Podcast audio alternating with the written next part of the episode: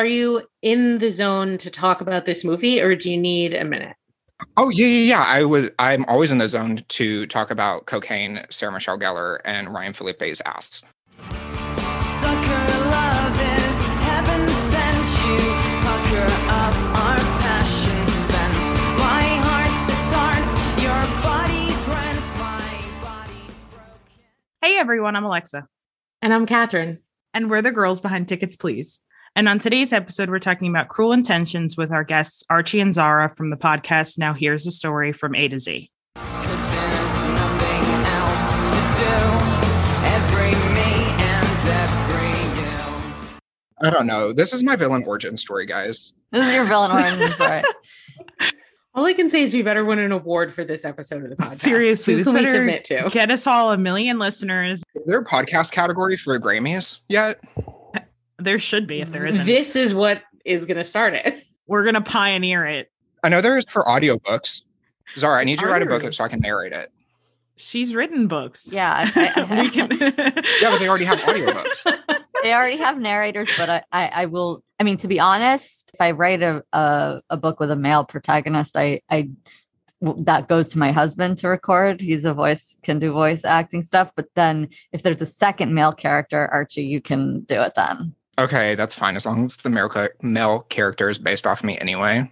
Yeah, yeah, we'll do. I'll do that. Before we get into the movie, do you guys want to just tell our listeners about your podcast, uh, how you guys got started? Yeah, Archie, you want to you want to tell them? Um, so basically, it started because we were both guests on separate episodes of Holy Swift. I tried starting a feud with Zara, like I always do with other podcast hosts.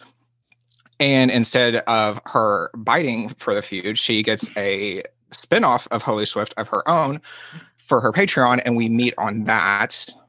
And then apparently got along very well. Yeah, I had you on as a guest on that because Holy Swift. Every time I was on Holy Swift, they were like, "Oh, you and Archie, you and Archie, you've been on. You're like on it all the time. Archie's on it all the time." I was like, "Who is this Yeah. Archie guy? He should for sure come come on to my spinoff." Obviously, which is really funny because I got introduced to Holy Swift because I was just li- a listener and I wrote in. They had like this weird thing where it was like a apply to be our best friend thing, and I sent in an email to apply for to be Jessica's best friend, I remember and that's that. literally how I met. Them.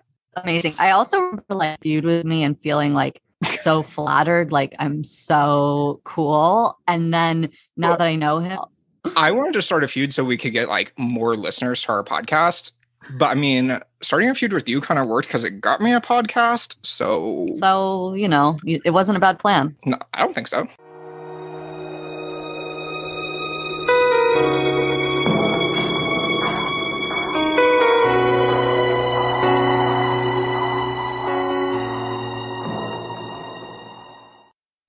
you guys. So we all hit continue now, right? This being is Yes, hit is being recorded. continue. I just said Continue. My I thing just- tells me to hit got it. Why is mine different? Well, do you got it? sometimes I think apps are trying to do this. I've noticed this like cool thing where they try to seem like they're not apps, they're just like Mm. friend, your friends talking to you. So they'll put up different messages for different like they'll be like, got it or like sound good. I've I'm noticing this all the time now. So you know how like in Batman, there's not a true origin story for the Joker. He has like four because basically he like trauma blocked his entire past out, and even he doesn't know what happened. Correct. That's literally gonna be me in like five minutes. if we have one more technical thing, I think we're done. I've been dealing with dealing with my phone all day because it woke up and decided to throw a temper tantrum too. Wait, then my is, oven is gave out, retrograde. and my microwave gave out last week, my god! and then my Not air fryer started to get an attitude, and I'm like, So I think I got most of your origin story. You were talking about feuding, and then my internet cut off. Uh, Okay. feuding pays off. Spin off of Holy Swift. It was a, Yeah. you know, Yeah. We met we met through Holy Swift and decided we have great chemistry and should do our own podcast. yeah. And I'm a white gay man who loves attention, so I'm never gonna say no to a podcast. Yeah, he's a he's the diva. I would love to disagree with that, but I can't. Although it's really fun because Zara doesn't know about like the close friends story on Instagram yet. right? Because she didn't have Oh, an 'cause Instagram I didn't- when My happened. Instagram ah, my stupid Instagram situation. Wait, did you get it back or did you have to make a new one? I had to make a new one and it's really personally devastating to me because I had almost 5,000 followers and now I have 53 followers Oh and um I don't know how I'm going to get them all back and Wait, how do you only have 53? Our podcast has more than that. whatever. I haven't worked uh, I haven't like tried to get more followers, but I worked for like 5 years to get my 5,000 followers and I've tried everything to to recover my account and they're they're just it's been 3 months they haven't gotten back to me so I'm just assuming it's gone. Um, maybe maybe one day they'll get it. I'll get it back. We don't need to talk about it right now. I'm like, I was thinking yesterday about how like my life's pretty good right now, except this one thing that I'm furious about. Oh no. but if that's the one thing, then you know I'm grateful. Anyway, so yeah, Archie, I missed your close friend story. Oh yeah. Um the week that we didn't put out an episode, I was like, I'll give out some content. So I got messy drunk Okay, Um, cool. and fought slash sexted slash talked to multiple men at the same time and Okay. posted screenshots on the close friend story. Oh, amazing! I missed out on that. I know. I'm glad I'm back. I'll I'll get to see see you the next time you get drunk and messy, which is like probably gonna be like later today. I'm guessing. Well, as soon as we get off this recording. I think I'm gonna Yeah. enter my reputation era and go like all dark and mysterious and moody. Okay. we were just talking about Yeah, this. me and Catherine We were were, saying we're gonna talking about Not, how we're gonna delete all everyone we're following on Instagram. Delete all of our posts. What was her reason though? I don't remember. We couldn't. Something was some minor inconvenience about our Instagram about how something wasn't working right, and we were like, "That's it. We're just gonna delete the whole thing and start from zero." God. And post I kind of did do that during Scorpio season this year. Like I archived all of my posts except for I think there was like 12 that I left. And then like I posted like a dark and moody, like Scorpio-ish photo. Okay, guys, I want to talk about this movie. Oh yes. Okay. Okay. So Ale- Alexa, Yeah. this is the first time you've ever watched Cruel yes. Intentions. Confession. Oh my I'd God. never seen it before ever in my life. Oh Tell my us what the experience was like. for watching Um, it the first time, yeah. I already have seen it twice. I watched it two times consecutively, back to back. oh Literally my god! finished it and went to sleep, woke up, watched it again. I Amazing. can't believe I've lived this long without it. I don't know. It's going to be become part of my identity. I don't. I am obsessed with it in a way I haven't been in, with a movie in a long time. Okay. That's, you I'm glad it aged well though. It did. Yeah. It really it aged- did. It did age well. It I really have to say something important. Okay, I have been trying to get Alexa to watch Cruel Intentions for at least. I knew two the time had to be right, though. We needed to put it in the ske- on the schedule, get the right people on here to talk about it And with. look at you. It's going to become part of my identity. Yep. I was slightly disappointed that it did at the beginning tell me that it was, and I didn't know this, that it's an adaptation of Dangerous Liaisons. yeah, because then I knew the entire plot. And I was really curious if they were going to kill off Sebastian, and they did. I was like, They oh, sure- it's, they I guess sure he's going to die, but it was still fine because it was magical. Why does everybody know that story and where have I I been? I was it. thinking the exact same thing. I was like, Okay. I I only know it because it was I a stage read like play. the and- specials in high school and not this? no, I- you guys, you guys, you guys. It's unusual. She's like, she doesn't know that she's actually flexing by having just Oh, said that. Um, like I was an English major and I've never heard of anyone just casually be like, yeah, I've read that book. All right, I am going to confess where I know the plot from. It's because it was a stage play, and the stage play was featured in the television show Smash. And Mm. I was an avid watcher of Smash, Well, and that uh, that's makes how I know the plot of Dangerous Liaisons. Okay. Can you bring me back for an episode about Smash? Oh well. Um. Yes, I. I will not be talk- attending. I would love to talk about Smash. I, Catherine. will- I will co-host. So yeah. So being that I have learned the plot of Dangerous Liaisons from Smash, I did know what was going to happen in the movie. yeah Amazing. and i had i actually had never seen dangerous liaisons but before i when i found out i was going to do this podcast i was like okay well i should see dangerous liaisons and i watched the whole thing just a few days ago um and it was very weird having seen cruel intentions first and then seeing Da- like so obvious like i did know what was going to happen because i've seen cruel intentions a million times Mhm. um and it really is like moment per moment I, it's shockingly I serious. Oh, really? I was shocked at how cl- I've never. s- There are probably adaptations of Dangerous Liaisons that were not as closely following the plot. It is basically exactly what happened. Wow. Although there was that kind of like teen movie boom that was just like movies based off of classic novels Yeah. back then too. It was like That's that, Clueless. 10 uh, things I hate about you. Yeah. 10 Thing- oh, that one's my favorite. Wait, Clueless was based off a novel?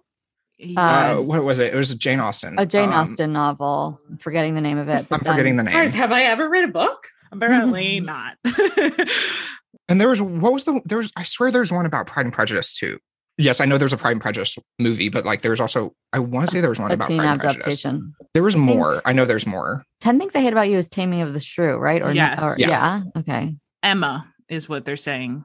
Clueless is a Clueless is about um, is, is, based is- on yes, Emma. based on Emma. now we know what Emma's about.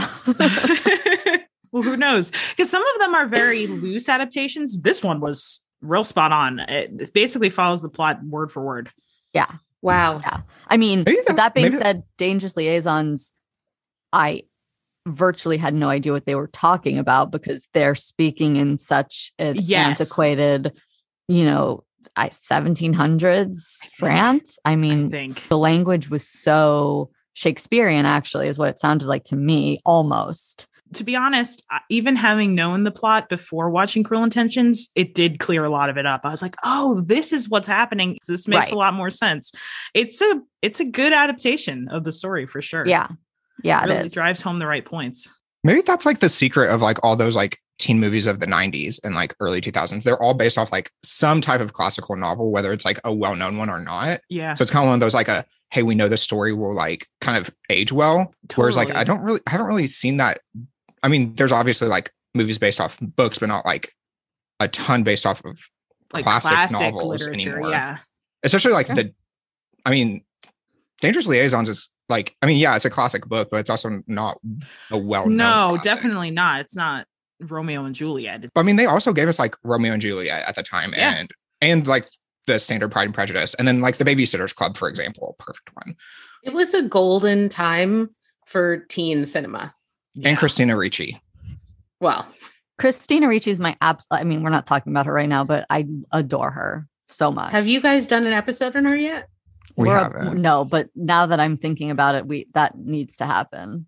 There's like so many that like I want to do, and so many that we've done that I didn't want to do. Yeah. Archie, I have an idea and I'll talk to you about it later. But but Okay. yeah, we we we never again have to do ones we don't want to do. It did pay off on a couple of them, like Evan Rachel Wood. That's a good one. She's kind of dope as fuck. I've always loved Evan Rachel Wood.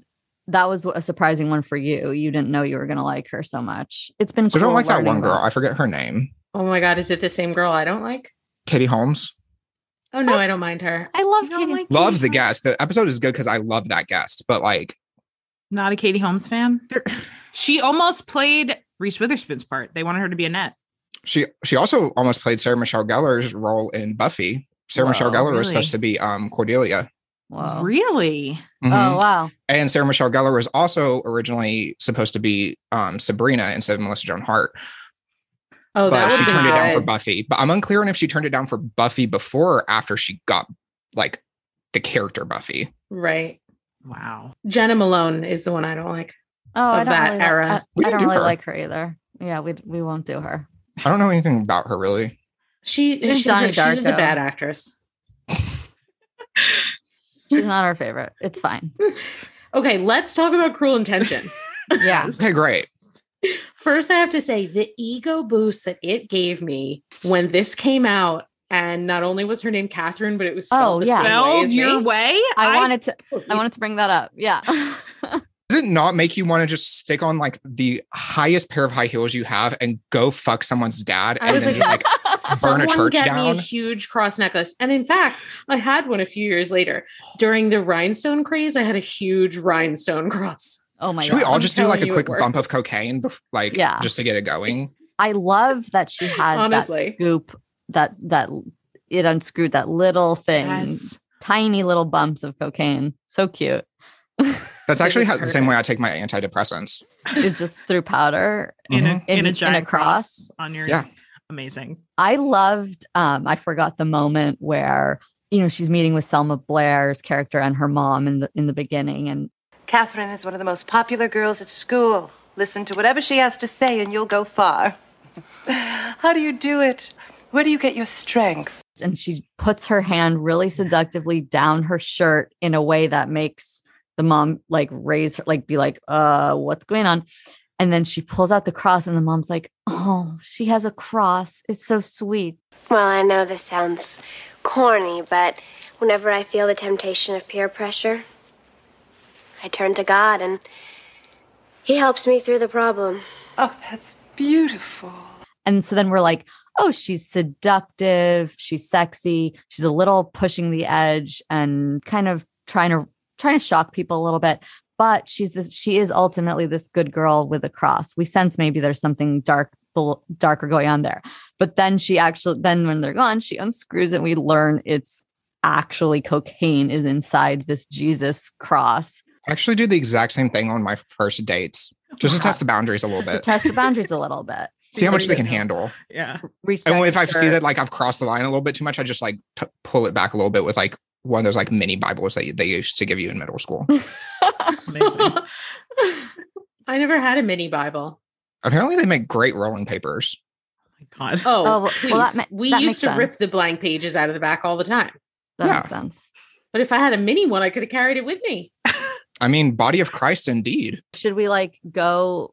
Straight to Ryan Phillippe's bare ass. Yeah. I mean, let's skip right there. We don't we don't usually go like the plot yeah. like chronologically through the plot, but Can we talk about now that I've watched Dangerous Liaisons and uh Cruel Intentions back to back? I, I watched Cruel Intentions yesterday again for the millionth time. I realized I'm not like 110% clear on what the plot even really is. I always remembered it from I used to watch it a lot in high school because it was a like complete sexual awakening for me and I was like, "Oh, this is what sexuality and sex is. Got it." So it's a really great like role model for me, obviously.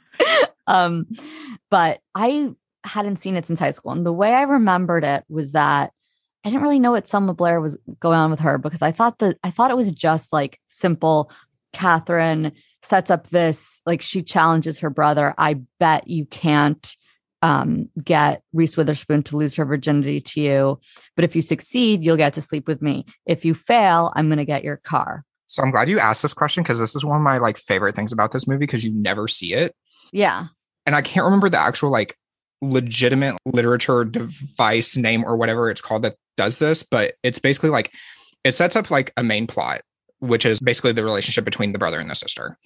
But then it, it almost like throws you off guard by introducing these other plots that kind of take over the story. So it kind of becomes a pl- like a couple of separate different movies. Like you're seeing like Catherine and Selma Blair's character doing whatever. You see Homeboy and Reese Witherspoon's love story, kind of. Mhm. But then at the end, it throws you for a giant loop and you get that ending that you got. And it kind of brings you back to like the very beginning of the story where you're kind of like, oh yeah, that is actually the main point of this movie is their relationship and a story about their relationship, not necessarily like it's basically like it's telling the story of the end for them, not really telling the history of the relationship, just like how it stopped. how it's how it ends. Yeah, Yeah. Instead of the the telling us their origin story, which I kind of would want to see. Maybe I'd write It- that. That's it also has like several messages of not necessarily life after death, but like legacy after death. Mm. and how like people are perceived after death better than they are. Because like at the end of the movie, he's portrayed as a hero, but really he's just as awful as Catherine Catherine is. Right. Yeah. like. There's nothing about him that made him better than her. Not a single thing. it bugs me because what the single thing is that sort of like I think some people might argue, and I've seen it before, is that like His ass. Ultimately he fell in love. his ass. He fell in love, and so oh, he has some redemption because he he truly experienced and that he used the truth almost as a weapon. I mean, he like kind of he definitely Takes- does not become a better person. no, he just takes the truth and thinks I'm going to tell the truth and that's going to make me a better person and that is not no, he doesn't even think he thinks it's going to get me the girl back. He doesn't Well, even think it'll make him a better person. Well, and that's the interesting thing too. There's so many ways you can dissect just the messages behind this, but you can even like dissect it into being like, okay, maybe they're not the villains because yeah, all they really are doing is telling the truth and forcing people to face tr- Yeah. the truth. They're not lying, and it's kind of like growing up, you're always told, "Don't lie, don't lie, tell the truth." Well, and that's exactly what they did. They didn't really do anything. They were shady, yeah, but on paper, they really didn't do anything wrong except for cocaine. I mean, you know, Catherine herself put into, she didn't maybe do the things, but she put into motion, like try to deflower this innocent girl. And simultaneously, this is the part I don't fully understand. She's like, and I need you to ruin Selma Blair's reputation. Um, so that's a shady thing to do. But also, tell me if I'm right here. This is what I I came away thinking um, was that it starts where Catherine actually says, I have a mission for you. What? You remember Court Reynolds, son of Garrett Reynolds? Oh, you mean the Nazi who dumped you over 4th of July weekend? I went to great lengths to please Court. Huge sacrifices were made on my part to keep him happy. Sorry. In any event, my feelings were hurt when I'd learned that Court had fallen for someone else. You don't mean. None other than Cecile Caldwell. So that's what this is all about. Keep your friends close and your enemies closer. When I get through with Cecile, she'll be the premier tramp of the New York area. And poor Court's new little princess will be damaged goods. Why go through Cecile? Why not just attack Court? Because if there's an attack made on Court, it could be traced back to me. And I can't allow that to happen. Everybody loves me, and I intend to keep it that way. it wouldn't even make sense in today's day and age what she's trying to do, I think, because she's trying to make it so that Selma Blair is a is slutty before she meets this guy, before she, you know, goes away with this guy. Um, but I feel like today men are not like, oh, I need my girls to be virginal all the time. Then he says, no, that's too easy. I want to go after Reese Witherspoon based on this article she wrote about waiting till marriage. Is it just that he decides to do both? He takes her wager. I think it's that it kind of unfolds in a way where he becomes re-involved in that plot line when she starts coming up with the plan B because she realizes that Cecile's in love with her music teacher. And so Mm. she sees like it's almost kind of like it unfolds into her lap where she sees this opportunity to use more than just Sebastian in the getting back or Catherine, you look like that that's not the case. No, I'm I don't what I was going to ask is in the beginning she, the whole reason she wants to ruin Cecile's reputation is because of that guy she was with. Right.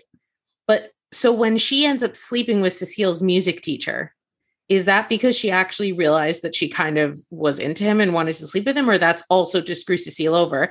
And if it's just to screw her over, why does she even care at that point if she's not going after, if she's not going to be with the guy that Catherine wanted in the first place? Like, doesn't it that mean that that guy's free for her to go after again? Well, it was also one of those like, it was Cecile already had feelings for the music teacher. So that was already there. It was more like Catherine was just kind of pushing her along. Like she didn't do anything she didn't want to do. Yeah. Catherine just kind of gave her the confidence to do it. But why does Catherine sleep with the music teacher? It doesn't kind it doesn't I'm really make that To much manipulate sense. him? My interpretation was that he was hot. She's horny 24 7, like 28 7, 28 9. Like it, it's it's a nonstop state for her. And then I think even though I mean she's like a bad person, she's a bad human being. Um, she is an embodiment of the female sexual awakening movement and female empowerment of like I think she even says something about it, but like you can have sex just to have sex because you're in the mood. And she like that represent- Marcia Brady quote. Is that the one you're talking about? The whole like yes. Eat me, Sebastian. It's all right for guys like you and Court to fuck everyone, but when I do it, I get dumped for innocent little twits like Cecile. God forbid I exude confidence and enjoy sex. Do you think I relish the fact that I have to act like Mary Sunshine 24 7 so I can be considered a lady? I'm the Marcia fucking Brady of the Upper East Side, and sometimes I want to kill myself. So there's your psychoanalysis, Dr. Freud. Sexual confidence is terrifying. And even I watching it, I'm like horrified. I I mean, I, I'm not literal. I I back up and like remind myself that it's fine and chill. But like at first, my reaction is like, how could a woman be so sexually open and go after what she wants like that? Like that's oh my God, dear God, I'm clutching my pearls basically. Like it's it's terrifying. I'm like, that's how it absolutely should be. If that, I mean, you don't have to be like that, but if that's how you want to be, I think Samantha Jones is the only Ah. other example we have of that, right? Yes, Mm, yes. Yes. definitely. what's interesting about that is like she doesn't have that reputation, but Ryan Phillippe's character does. Yes. But She they do the same that. thing. Yeah, they do the same Yeah. thing. But but she's not allowed to let people know that that's her reputation. right reputation. she she has to be Yes, just like someone she- else outwardly Just like So she it's one of says those- to Cecile when she says everybody does it, nobody talks about it. Practice makes perfect, Cecile. My advice is to sleep with as many people as possible. That would make me a slut. Wouldn't it? Cecile, everybody does it. It's just that nobody talks about it.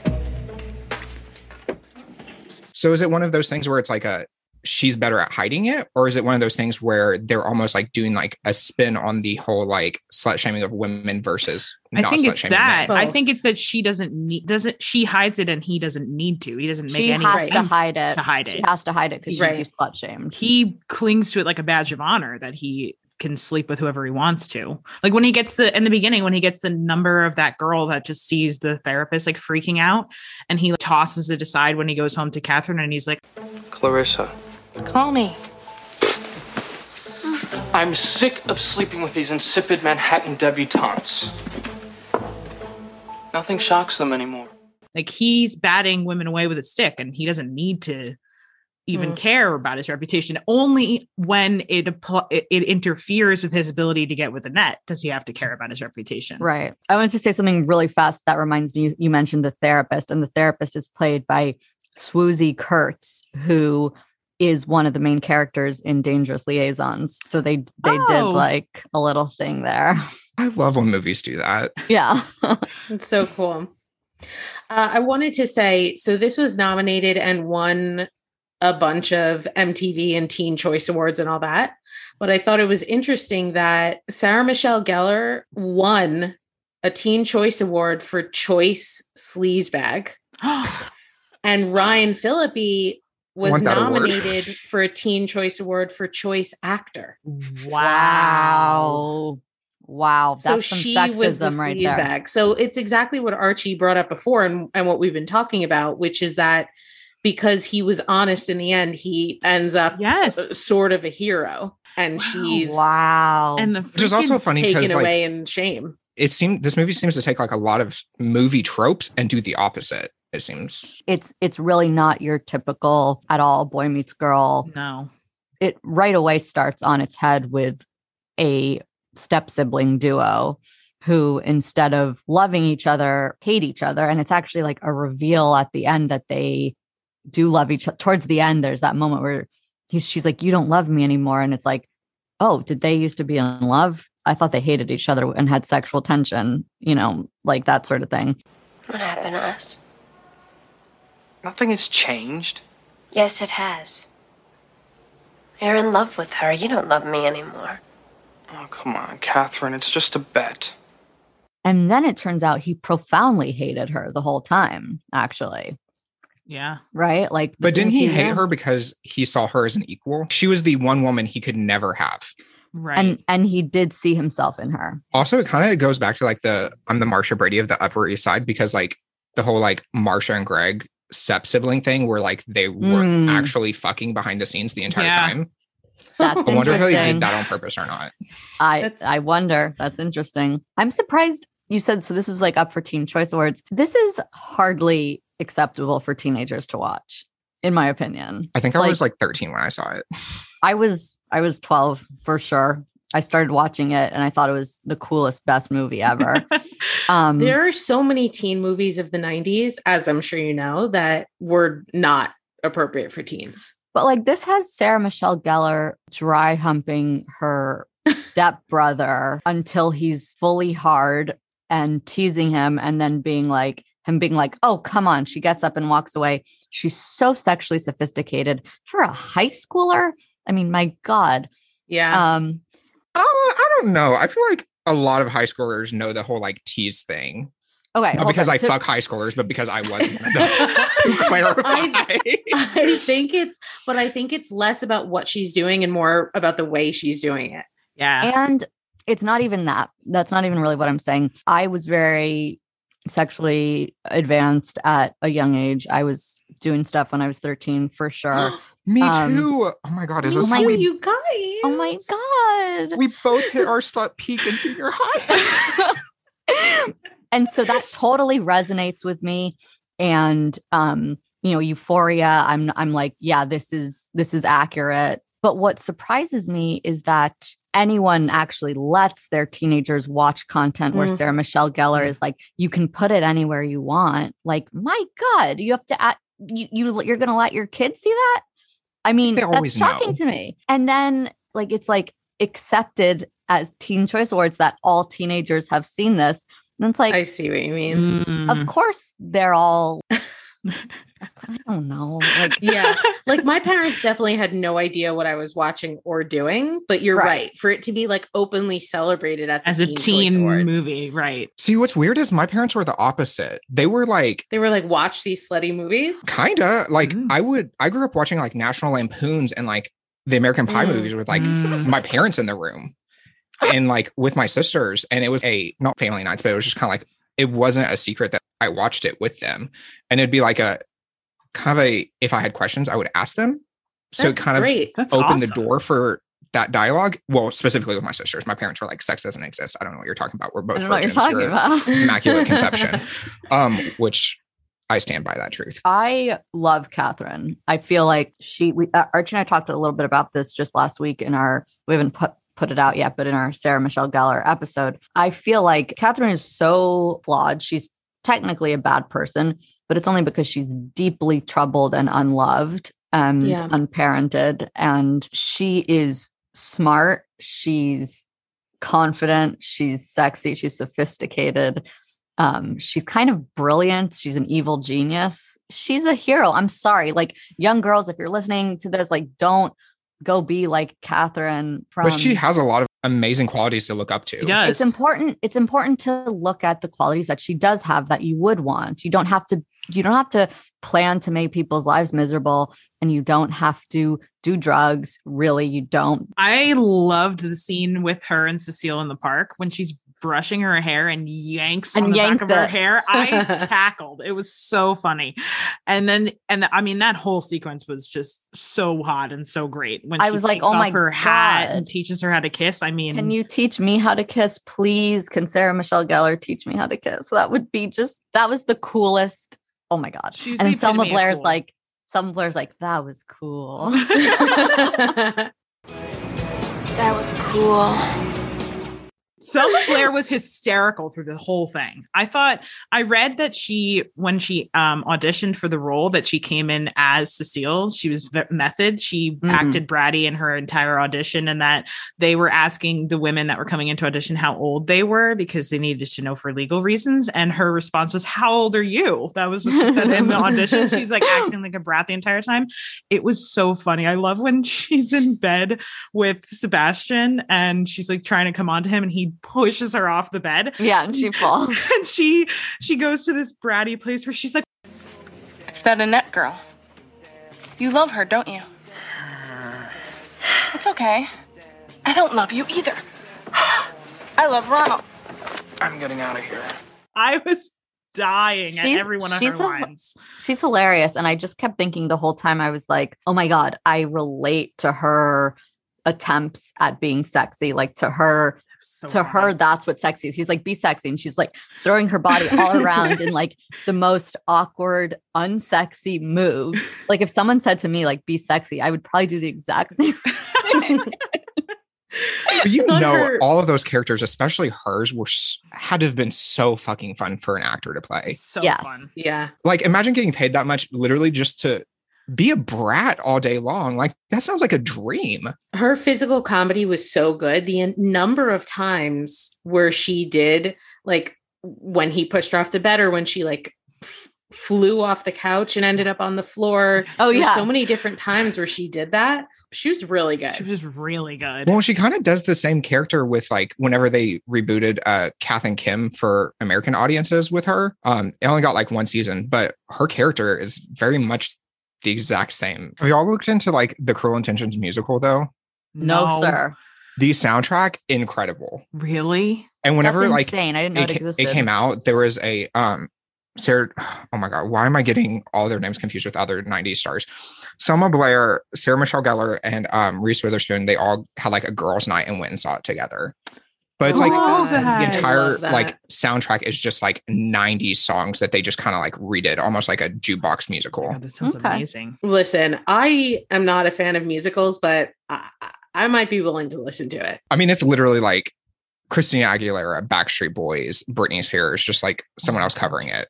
That sounds good. I was really interested in the music of this movie, actually, how it starts off with placebo, I believe, right? Every me and every you. I think that's Love placebo. that song. I'm gonna make that my Tinder song right now. I forgot about it until I um this movie opened. I, I started watching it and it's the opening scene, Sebastian driving in his adorable little car. Um, and then ends with Bittersweet, Bittersweet Symphony, Symphony. by the Verve. And I, I couldn't tell you all the songs it has in between or whatever, but or I guess Love Me, Love Me, Say That You Love Me plays in, in the pool. Uh, I love the that little song. area. Yeah. Did it Um, trigger you, Alexa, from Romeo and Juliet? Yes, it did. Do you hate Romeo and Juliet too? Yes, I hate it. Oh, God, One of my I favorite fucking movies of all time. book. Imagine what this life is like Wait, being related you hate the you hate the Baz Luhrmann version? Is that what you're saying? yeah. yeah. Yeah. I just Yeah, I- hate the entire everything about it. About Romeo and Juliet. No, okay, I take that back. I like Romeo and Juliet for the intent behind the book when it was written, but like the way the general public has interpreted it, I fucking hate. Like it is not a love story. No. No, And I hate that people just like portray it as a love story Oh, all but the you time. don't hate Baz Luhrmann's Romeo and Juliet. You You just don't hate like is that the one with hate Leo movie. DiCaprio? Yeah. Yeah. No, I do hate that one. Oh, Because I was wanting an adaptation. I didn't and this was like back when you had to buy DVDs to actually watch it. So like I think I paid like 20 bucks for it because I wanted to see it. And then I'm like, they're literally saying the same fucking shit Miss Toby says in her English class. Mm. Like you wanted them to speak differently. I wanted didn't want Clueless. I wanted Cruel. Intentions. I wanted the Mhm. Babysitter's Club. Not Mm. that. Although the aesthetics, A plus, but still fucking hate that movie.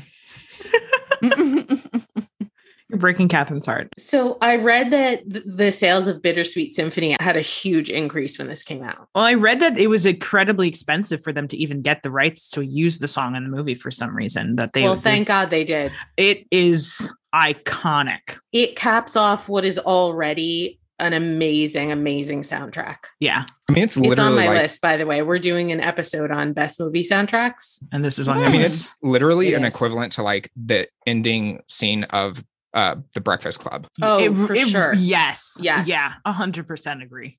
Like those are the only two movies I can think of where it's just kind of like the ending song is what makes that movie. Yeah, like Unless it you couldn't about be more perfect. The final sequence of this is incredible. when Reese is driving in that car in the black school uniform with a Oh thin black my headband and she puts on his sunglasses, I die. and then you see the journal in the car next to her. Well, oh I my can't. god, it's just is- it's so good. that is the Reese. Actually, well, the Reese is the Reese from Fear, but Hmm. this is like right underneath that.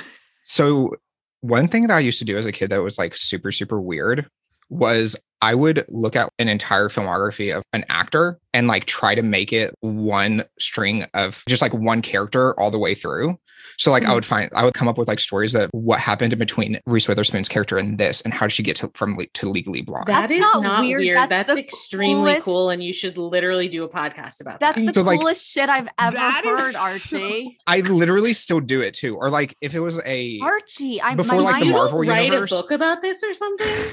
but before like the Marvel We've universe was talking like a thing. Teen, eh, teen stars this whole time when we could have been talking about the interims between characters. This is like oh, I will do. I You will need to literally like pull that out of transform your podcast many, right now. many episodes on this. anytime. Yeah. Did this? Ju- did we just like come up with like season three, or Yes. did we just come Yes, up with a we did. for our own I mean, show? I that's don't what I think you realize, Archie, what- how yeah. many people would kill, die for a podcast like that. My Yeah. mind is exploding right now you with guys Archie- are doing that. that's what that's what we're doing. That's Let's what just we do are it doing. together. We'll do it for Patreon. Yeah, fine, we'll do it. It's I think it's a brilliant idea. Anyway, so so you were saying like with the Marvel universe. Oh, like even with like before the Marvel universe, bef- when before all of those were connected, when I would read any kind of book or any type of DC, watch any type of DC film when we know those aren't like canon with each other, like I would try to make the characters fit and like give bullshit backstories, like to the point where I'm reaching to try to make it where no, that character both did those. The time Flaps. Okay, I have a challenge. I have a not matter. challenge. You can you don't have to do it right now. You can come up. It can be homework. Okay, but um Cruel Intentions, Reese Witherspoon's character Annette and Selma Blair's character Cecile. She transferred after she got mad because she lost the election in Flick. Or wait, did I get Oh the no, wait, titles confused? that's not what I'm saying yet though. Oh, okay. what? That's good though. I like that. Okay. that is really good. But what happens between Cruel Intentions to both those characters up until what? How would they get to Legally Blonde? How did? Oh, that's easy. She literally like is sick of like the good girl lifestyle. She's sick of being smart and trying so hard. So she literally takes his car. And I mean, tell me you can't see Elle Woods driving that exact same car, yeah. drives all the way to California. And in that road trip, she's kind of like, you know what? I'm going to reinvent myself. I'm not going to care. I'm just going to enjoy life and kind of bases her new personality off of Selma Blair's character, but smarter. And then she falls in love with basically the first guy that gives her the time of day after Homeboy dies Mm. and she kind of like goes back to whole simp like christianity like saving it for marriage but then she fucks him and so she's like in it deep now and that's when she that's basically her origin story she was kind of like you know what how- being manipulative worked for sarah michelle gellar i'm gonna do it here and i'm gonna show up at his fucking law school and be like "Hmm, miss me bitch What about though the fact that Selma Blair is in both movies also? Like how did she go from how did she go from Cecile to Vivian in Legally Blonde? Okay, so this is where it gets tricky. So you can go with the route like, oh, that just happens to be a doppelganger type of a thing. Or you can also do the whole, it's one of those undercover things where they are both so drastically different that they're not entirely sure that they're each other. Mm. They're just kind of like, oh, she kind of reminds me of that bitch from high school. But like, you're not entirely sure. Mm. And because both of them are doing it, they never talk about it. But low key, they kind of understand that that's what it is. I am obsessed. And that's why they This bonded amazing. again This because they this had that bond over like how awful those siblings are. I am Also, Boom. who knows who knows how much they knew each other in high school? That's what I was just gonna say because really they don't interact really that much. interact that much. So they could totally have become like they could totally have waited till Legally Blonde to even really know each other because they don't really interact that much. And Could when we see her yeah. driving, if that's when she drove to California, Mhm. then maybe she never even interacted with Cecile at all. Yeah, right. And we can totally see how Cecile would have become Vivian. totally because it's almost like a a, a- a She became combination of her mom wanted her to be. Exactly. Yeah.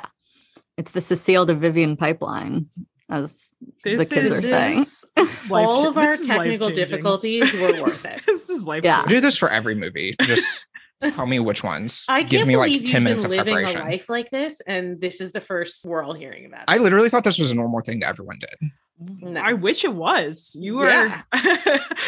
I'm gonna. I have to say it's really cool, and I'm really excited to to keep having these conversations because I I my brain does similar things, but not quite this this particular trace. I think something about tracing characters is is extra interesting. Anyway, we can get back to cruel intentions. One of the things I loved about Reese's character was how strongly she knew and held her own boundaries. Yeah. When she meets him, he's so critical and manip he's so good at being manipulative and he's so critical about her deciding to save herself and all that and of course things change later on but at that time that's something she feels strongly about she really believes in it and nothing that he says or does can get to her I read your manifesto. You did? Mm-hmm. I must say, I found it rather appalling. That's a first. Most people praise me for it. Most people are sheep. Who are you to criticize something you've never experienced? I wasn't criticizing anything. It's Just my belief that people shouldn't experience the act of love until they are in love. And I just don't think people our age are mature enough to experience those kind of emotions. Are you a lesbian?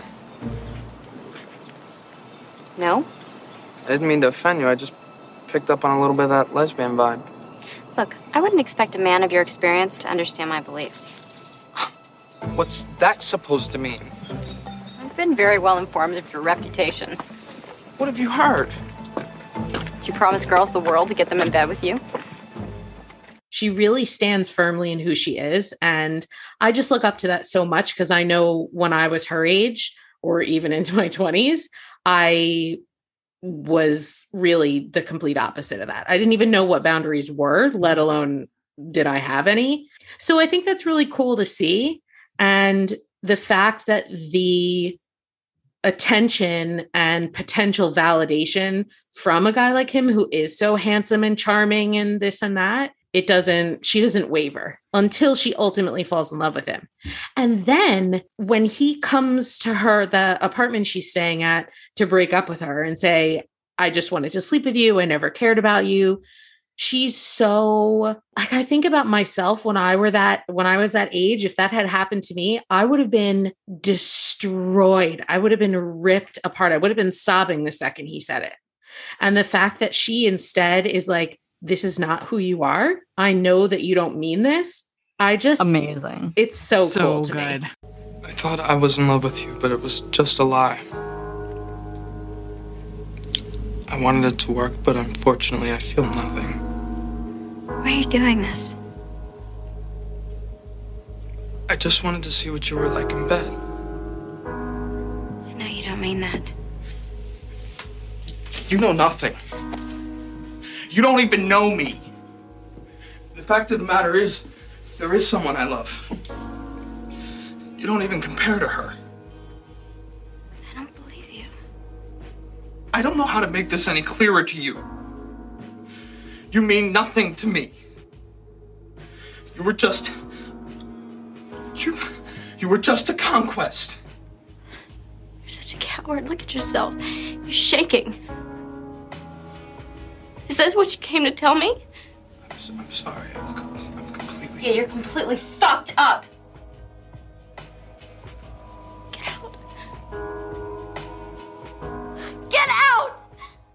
I mean, honestly, that's an amazing thing for someone to do, even at our age. Like, Yeah. have you to honestly just know that someone is going to lash out at you in the heat of the moment and just like twist everything into being a negative because they need to just like feel a mm-hmm. little bit better than you in a moment. Yeah. And she's kind of like, you know what? I'm going to let you have this. I know this isn't you, but I know you need to pretend like it's you to get through your hurt. I can't think of a single person I've ever met that's willing to do that.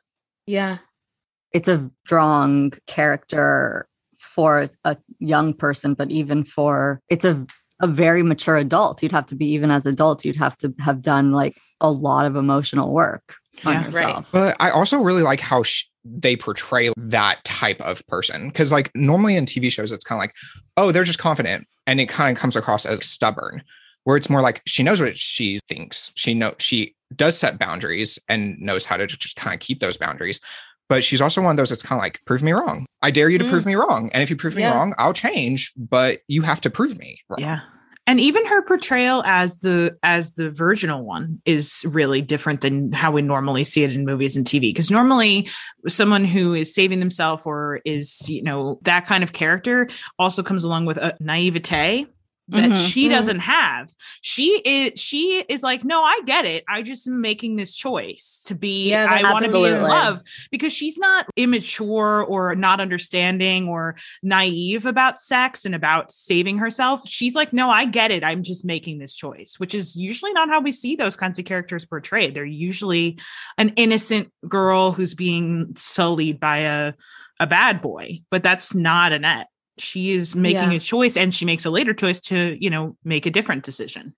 But she also Yeah. doesn't come across as like a Bible beater either, or like No. she's No. not, she's not really judgmental. I mean, she's judgmental of him, but she's judgmental over only hearing negatives about him, which like that's Mhm. fair. It's not one of those standard ways that that type of stereotype was portrayed in those films. So it's kind of like again taking a standard stereotype in these teen movies and flipping it on its head and giving you like a different perspective of that character. Totally. and the way that he ends up or at least we think and we hope ends up changing and potentially becoming a better person not because she tried to change him Yeah. that would have never happened he would have it just wouldn't have worked he changed because she was so secure in who she was what she would accept what she wanted it drove him to become better in quotes it also takes the whole like idea of what is a toxic relationship and what is a supportive and loving one because in reality her and catherine's characters are not opposite like it's kind of like that whole phrase uh hate is not the opposite of love and differences. Mm-hmm. It literally becomes like kind of like that. They are, but was that phrase like both sides of the same coin or something? Yeah. Yeah. He is gravitating towards the same characteristics that they're just kind of dressed up a little differently. I was going to so say that it's it's really interesting to compare and contrast the confidence that both of them have. It's both confidence, but it's two very different types of confidence and it's confidence that's being driven by two very different things. and but it's also confidence in the same s- topics too. Yeah. Confidence in how you approach Christianity, topics how you approach, Approach sex, sex. and relationships. And he's like torn because it's, he's seeing the same shit on both sides, and he's like kind of like, okay, but which way do I go? But I think that's also what makes this movie such a classic, classic film because I think most of the audience fits into one of these tropes at some point. But then because it gives you that opposite side, it Yeah. really kind of makes you feel seen as a viewer. It's like, oh, no one's ever portrayed that version of me on screen before, but that's also a version of me. Hmm. Hmm. Yeah. What do you guys think about? I'm I'm realizing now, like Sebastian. Ultimately, Archie, you reminded me of this because he's like, which His do I choose? He's kind of like oh, okay. he's being torn between Left cheek or right cheek. left left cheek, white cheek. Then he turns around, you see his dick. We don't get to, but you know, supposedly, um, Reese Witherspoon does. I mean, Reese, Reese Witherspoon did get to see his dick for many years after that. But I mean, Um, once you see it once, why would you not want to see it like constantly? but what I was gonna say is he's kind of he's falling for Annette pretty hard, but like he has this perverted love and obsession for his stepsister, and he's kind of torn a little bit back and forth between them. But ultimately, he chooses Catherine and he completely destroys Annette's feelings and soul, and he breaks her heart, he devastates her. And he goes to Catherine and says, like, I broke it off with Annette. I thought you'd like to know what happened between Annette and I. It's over. Really? You were right. I can't change. You and I are two of a kind. I thought we should celebrate. And then Catherine has this whole thing like cheers to victory. And shall we toast to? To my triumph. It's not my choice to toast, but it's your call.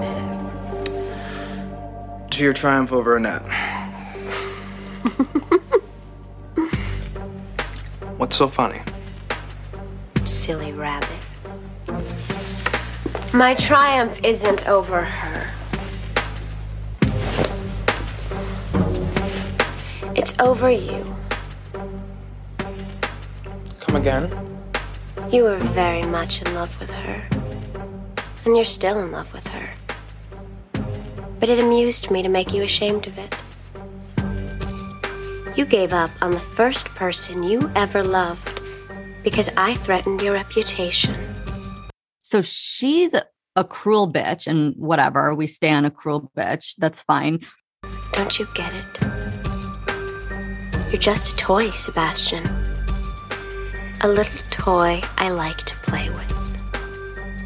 And now you've completely blown it with her. I think it's the saddest thing I've ever heard. Cheers.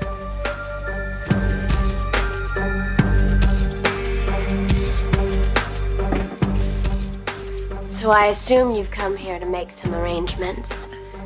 But unfortunately, I don't fuck losers.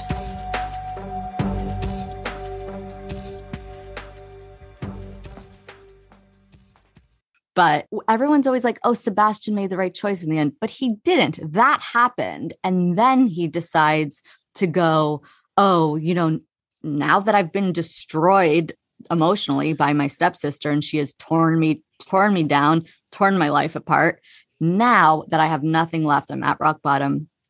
I'm gonna publish my journals to and I'm gonna give my give it to Annette, tell her the truth, put all the cards on the table, be a good person. But it's like, come on. So he decides to be a good person after he's literally been like cornered in, into an actual corner. He has no other choice. He's done all the philandering and bad boying he can possibly do. And he's been backed into a wall. And I just think he's shitty all the way through. And I hate that the ultimate takeaway is that because he dies and because he gives her the journal, that ultimately he decided to tell the truth and ultimately is redeemed as a good character.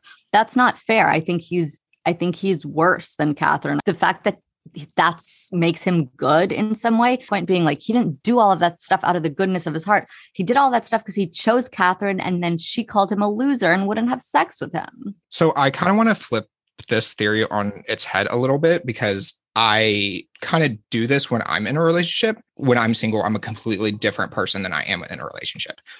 And I think that he was kind of going through that at the time. So, because I mean, she was changing him and he know, knew it. He saw how he was thinking about diff- things differently and processing things and responding to th- things differently. And his relationship with his sister was changing and his relationship with other people was changing. And I think it became one of those where he didn't know if I think he felt like he was losing himself because he has never known that side of himself before. Mm. So at the end, when he breaks it off with Annette and chooses his stepsister, I don't think it was him choosing her. I think it was him choosing himself in a way. And safety. Yeah, because he he knew it. It's kind of one of those like the was it like the enemy you know something like that. I feel like I've done that like six times on this episode. I'm sorry, The but it's enemy like you know. is better than the enemy you don't. Yeah. Yeah.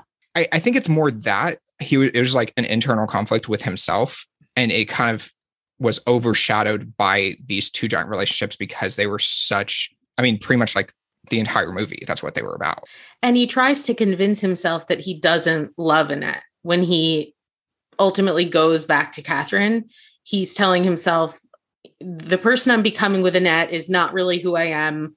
He goes back to Catherine, and it's not until she says that the whatever, what does she say? That, that the victory was Over what is it? How him instead of that the victory it's- was over yeah, him. over you him. instead of um, because he really was in love. It's not until that moment where he realizes, holy shit, I really was in love. And even Catherine saw it, even she Yeah. knew it. And that Interesting. I think, or at least that's the way I've always viewed it, is that that That's is the what moment. makes him realize like the, it's all really real. I really was becoming a better, better person. I actually really did love her. And he sees the journals as his last ditch effort to get her back. But I agree with Zara that it's not fair that he's it's not a good guy at the end because Yeah. he's not.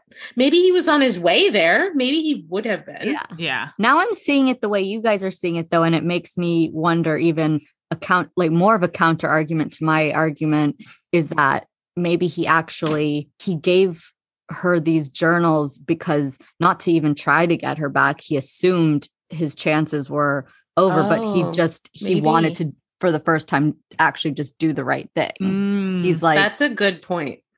or maybe it was him Done. laying all of his cards out on the table be like this is me i have no secrets from you anymore yeah Or maybe this is was not and both. i'm sorry this is a this is everything i've done you know everything now I actually really no like else your guys' theory. I'm I'm I'm not 100% sure, but I think I'm changing my mind um to be on your see it the way you guys are seeing it where when she says like I won over you, it's a victory over you. That moment is the first time he realizes how truly in love he was. It wasn't until if you see it as like he was he knew it before, that's messy. Yeah. But if that's the moment, then then your guys' uh view of it makes a lot more sense. Gossip Girl really took a lot of plots from Cruel Intention. This Yeah. from their Gossip whole Girl, yeah. their whole Catherine and Sebastian's whole dynamic reminded me very much of Chuck and Blair. They're kind of Oh, 110%. and Chuck like's whole conflict Except about that Chuck and Blair belong together. Well, yes, that's the only caveat. I I mean, this whole concept of like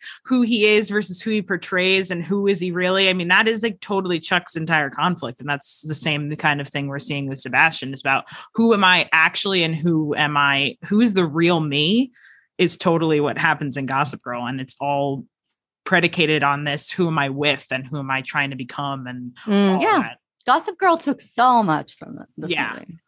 I think that line that she says um when she's like, what is it? Victory is mine or something. What'd you say, Zara? The line was? Why can none of us remember I don't this? know. Zara literally Luckily, just said I'll it like putting five seconds ago. so we won't have to worry. When Wait, it was like her being like, "M- I well, they're like, cheers beat to you. victory, cheers to victory, and he's and he like, goes, "You over a and he- net," and she goes, "My victory isn't over Annette; it's over you." Well, and I think that's the t- entire turning point because Yeah, basically, I think he chose one version of himself because he thought that version was stronger. Because he's kind of like experiencing feeling watered down in a relationship for the first time. He's feeling um, things like self doubt because he doesn't know where he stands with this girl for the first time. He is questioning everything that he believes in, and he's never had to do that before. And he's never not been in control before. Yeah. Right. So he's not necessarily picking the version of him he likes better. He's picking the version of him that he thinks is stronger and can protect himself more so from. And is Yeah. he just doesn't want to feel weak. So then when he goes back and she says that to him, he's kind of like, oh shit, this is the weaker version of me. I made the wrong choice.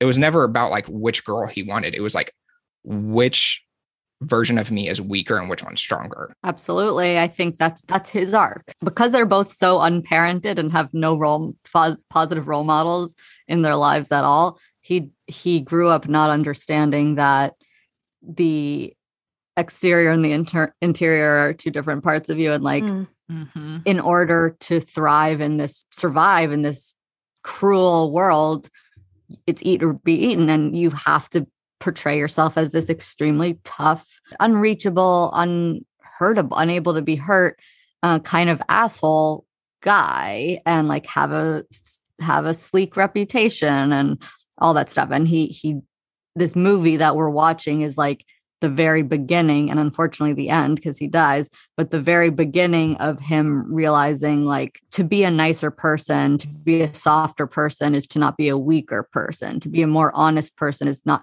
does not equal weakness. So casually cruel in the name of being honest. so casually cruel in the name of being honest. So casually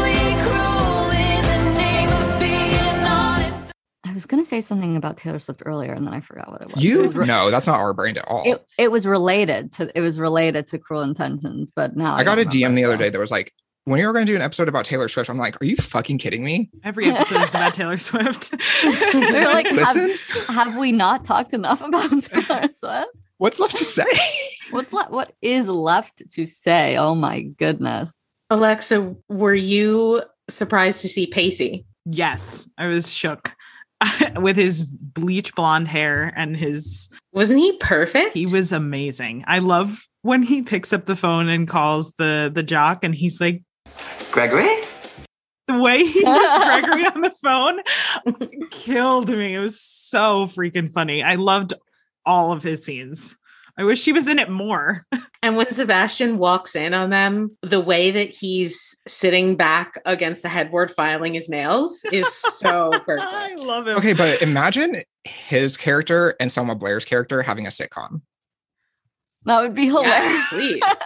Oh my god. Having a sitcom. Wow. That's how she got to Legally Blonde. She was the stable one in her friendship. They were college roommates. And she was like, I have to be responsible because They became college roommates.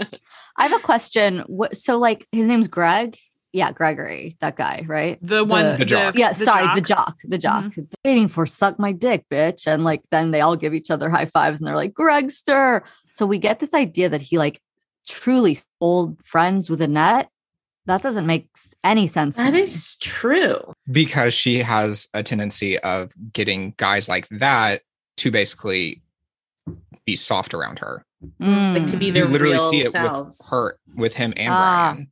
Oh, because the reason Blaine probably is so viciously misogynistic you mean and Greg, obnoxious, Greg, not Blaine. Yeah, Greg. Greg, sorry, is that he's trying to fit in with Yes, it's not trying to be really- who he thinks he needs to be Yeah. with those Mhm. guys. Okay, I'll take it. It's not who he really is. And it's kind of interesting too that everyone in this movie, like their perception of what they think everyone wants them to be, is a, Yeah. like an awful character. It's like an awful person. That's what, and I think that's like a very interesting. I have to say, never you guys, see. I was not expecting our conversation to Me neither. like hold this depth. I thought we were Girl, gonna, wait like, until we get do the episode on ghosts. tackle about Cindy and Talk about that shit for We're hours about, too. like, Patrick Swayze, De- Demi Moore, Ghosts. That What is No, I've never seen that movie. We're He's talking like talking about literal actual ghosts. ghosts. Actual ghosts. Oh, like you have to see spirits. that not the movie, way, if you not haven't. movie related. Oh, Just ghosts. just like ghosts as a concept. Yep. Oh, y'all have no idea how like actually dark into that shit like I'm into. Me too. Do you I love like ghosts. horror stuff? Oh, I love it. My birthday is Day of the Dead. Me too. I love horror stuff. Do you want your tarot cards read? I can do them for you. I love being scared. Yeah, you can do my tarot cards. I can't do yours. I know you too well. Oh, okay. You're not supposed to read people you know because it can come off as manipulative because like the cards are like the meaning behind the cards is not always the true definition meaning. It's mm. whoever is reading the cards, like how they interpret the card in the moment. So like Mm. you could get a completely different reading from me than from someone else, even if they draw the same cards. So if like you're reading someone you know, it can kind of like change how you interpret the cards. Okay, cool. So he'll do your guys' cards. You'll learn Can you so tell much. me about my signs? Yeah, what are I don't understand them. Cancer, Sun, That's a good one. Pisces, Kinda. Moon, Virgo, That's a good one. Rising. Oh, so you're like sad, sad, and horny all the time. I thought that was me. that face oh my gosh. just starts crying. No, let me tell you, cancers and Pisces are the s- most emo, really the water signs in general. Scorpios just know how to Yeah. hide it. And Scorpios kind of take a do a mask, kind of like a cruel intentions type of vibe, where it's kind of like a I'm a softie, but like I don't want you to think that. A Pisces will just start crying just as a stress release. And so will a cancer. But cancers tend to be a little bit more dramatic in a Alexa, not what do you think? Is that accurate? not in a messy, messy way, not like in a drama queen way, but kind of like a they need drama because they need it to talk about. I don't know, but don't here's what I will say you're though. like that. Though. I have o- have often found that I don't identify that much with cancer. Really? Are really you on the cusp? Like when I found out, I'm not, I'm July 1st. When I found out that I was a Virgo rising, I felt relieved. I was like, okay, like that feels more like no, Virgo rising is bad. Well, I don't know about the rising part, but I mean the Okay. Virgo part. So your sun sign is how the world perceives you. Okay. Your moon sign is how you perceive yourself and how kind of like how you talk to yourself. So like your Liz McGuire like cartoon character. Okay. That's your moon sign. And then your rising sign is how is kind of like two things. It's how you want people to perceive you and then how you act to your partner in a relationship. Mm. Okay. Your rising signs are still characteristics of you. Like they are Yeah. still like part of you.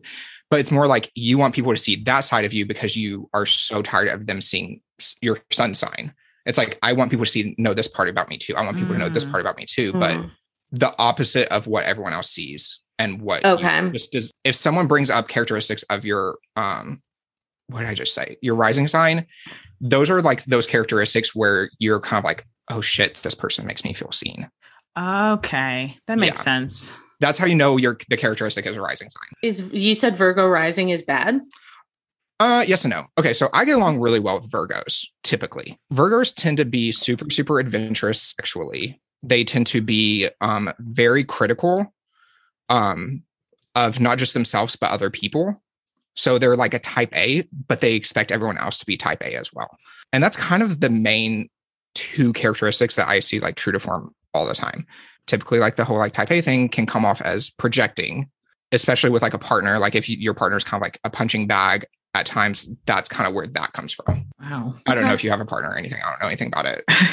I well, I'm I'm thinking about how how accurate that was for me for many years until I did a lot of work on myself. Well, and that's the difference too. So the main thing with like zodiac signs are you have to look at them as almost like a personality test that society gave you, mm. not a person like most personality tests that I don't feel are super, super accurate because you're taking the test yourself. So how you perceive yourself might not be hmm. reality.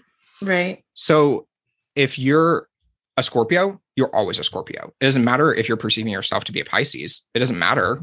You're a Mm. Scorpio. Whereas like every time I take an Enneagram test, I get a different answer. Mm. So, because it just depends on your mood.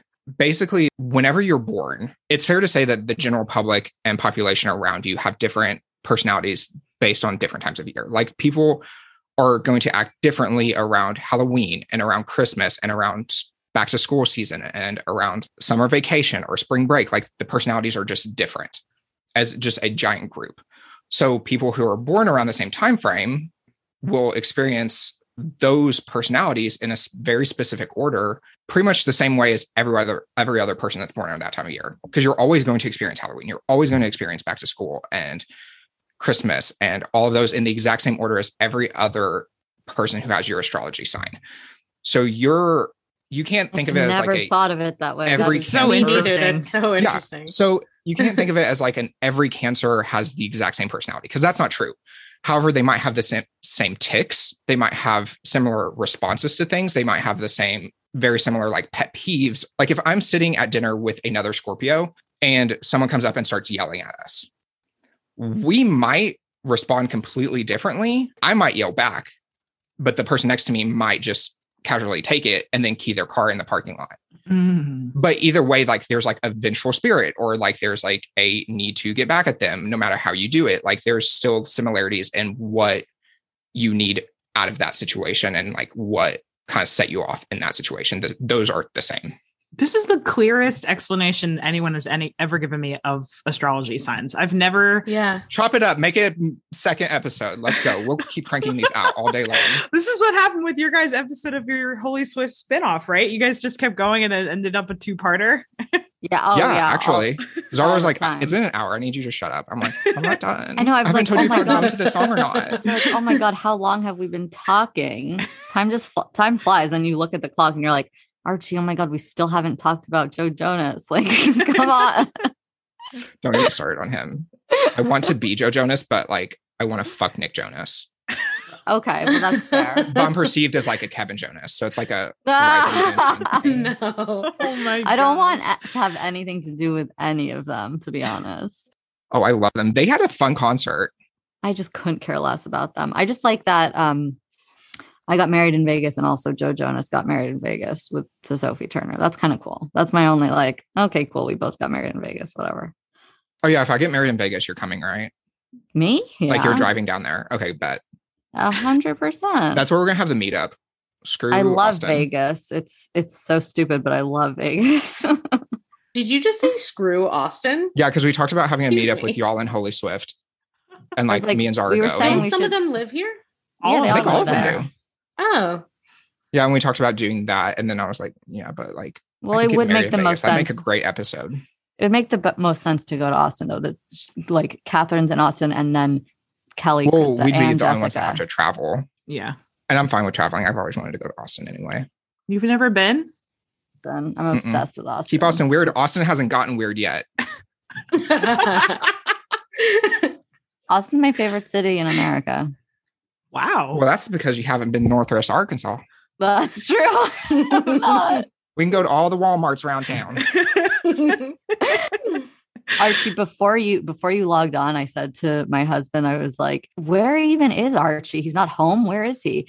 And Walmart. No, I and was at the Scott, mall. Scott goes, "Walmart." I haven't been to yet today. I need to go though to get I groceries. was I like, almost went to you know what? He probably is at Walmart.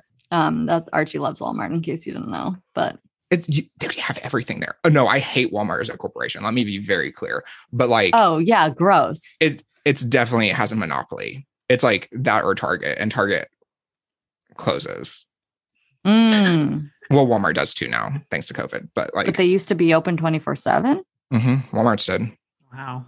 Wow, I would just go remember live in a when Walmart. the first Walmart opened where I grew up and it was open 24 hours. It was like uh, like we had a portal to heaven or something. Wow, you guys, that's Yeah, a as a teenager, when everything's closed. Yeah. When you're like 15 Yeah, and there's like yeah. not that many places to go. I've been to the Walmart you're talking about, Catherine, with my friends because it was something to do. We've, I've been to that Were you there. like I smell Catherine's childhood? Uh, Yes. I the stench. that's was what my childhood there. smells like. Walmart. Archie's been to every At Walmart 3 a.m..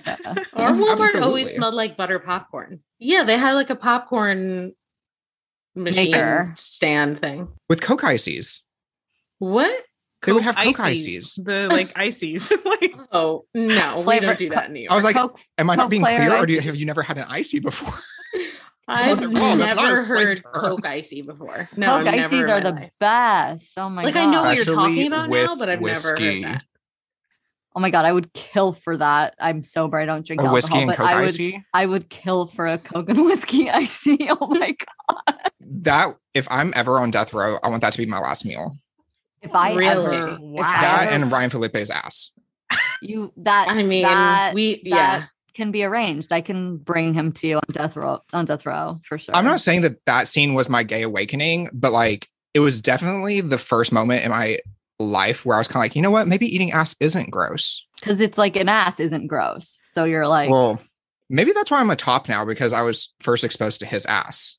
we're learning so much about our. like if you turned around, I would have been at the biggest power bottom on the planet. maybe it all you never. I mean, you know, it's all because of the the direction Ryan Phillippe was standing in Yeah. that movie. Have either of you seen 54? No, No. I've seen 13 going on 30. Okay, well, it's about Studio 54, yeah, and Ryan I is in it, and he's shirtless a lot oh, and often covered in glitter. And I Archie, think I think you're you gonna have to watch it. See, yes, in on paper, yes, that would turn me on very much so. However, I feel like I'm the only one out of us four who's actually had sex with someone while both of us were covered in body glitter. It's not that fun. A lot of scratches. Like Yeah. imagine taking like glitter eye makeup off, but like imagine that all over your torso and your genitals. Yeah, no thanks. I'm gonna pass on that. These um, are the struggles gays have. But I would not. I've like never gone to a rave, so why would I put glitter all over my body anyway? Oh, I've never been to a rave either. That was just like but you go to like Pride. Is that where you put glitter on your I've body? been to where do you- Pride. Um, where do you put glitter on your body? I do Like, like, just- I do like dress up birthday parties every year. okay, um, like I've done like a scene kid one. I did like a cowboy one. Um, what was the last one? I don't even remember.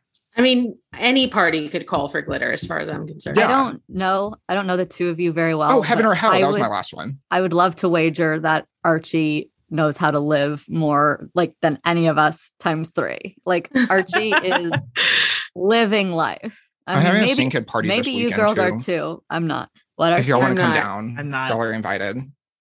You're having a scene invited? kid party? Just a random Wednesday? Like what what what's the occasion? Well, I just went through. I just broke up with my boyfriend, and he pissed me off. And I wanted to have like a gothic, like anti, like Valentine's Day party. Party, but I felt like that was too on the nose.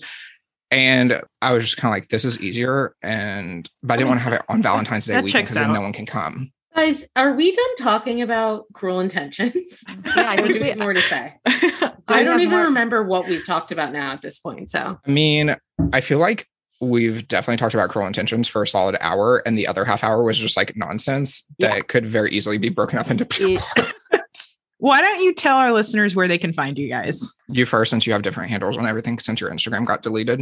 Shut up. Um, I on on Twitter I'm at Zara Lisbon, and because I got kicked off Instagram, um, my new Instagram is at Zara dot Lisbon. So there you go. Oh, Archie, are you frozen? He is frozen. Oh no, Archie's like completely gone. Um, oh no. Okay, he he just te- he just texted me. Tell tell people my handle is at Dear Archie on everything. So Okay. go, go to Twitter, go to Instagram, look for at Dear Archie. And everyone listen to Zara and Archie's podcast. Now here's a story from A to Z. Yeah, check us out anywhere you listen to podcasts. All right, guys, until next time.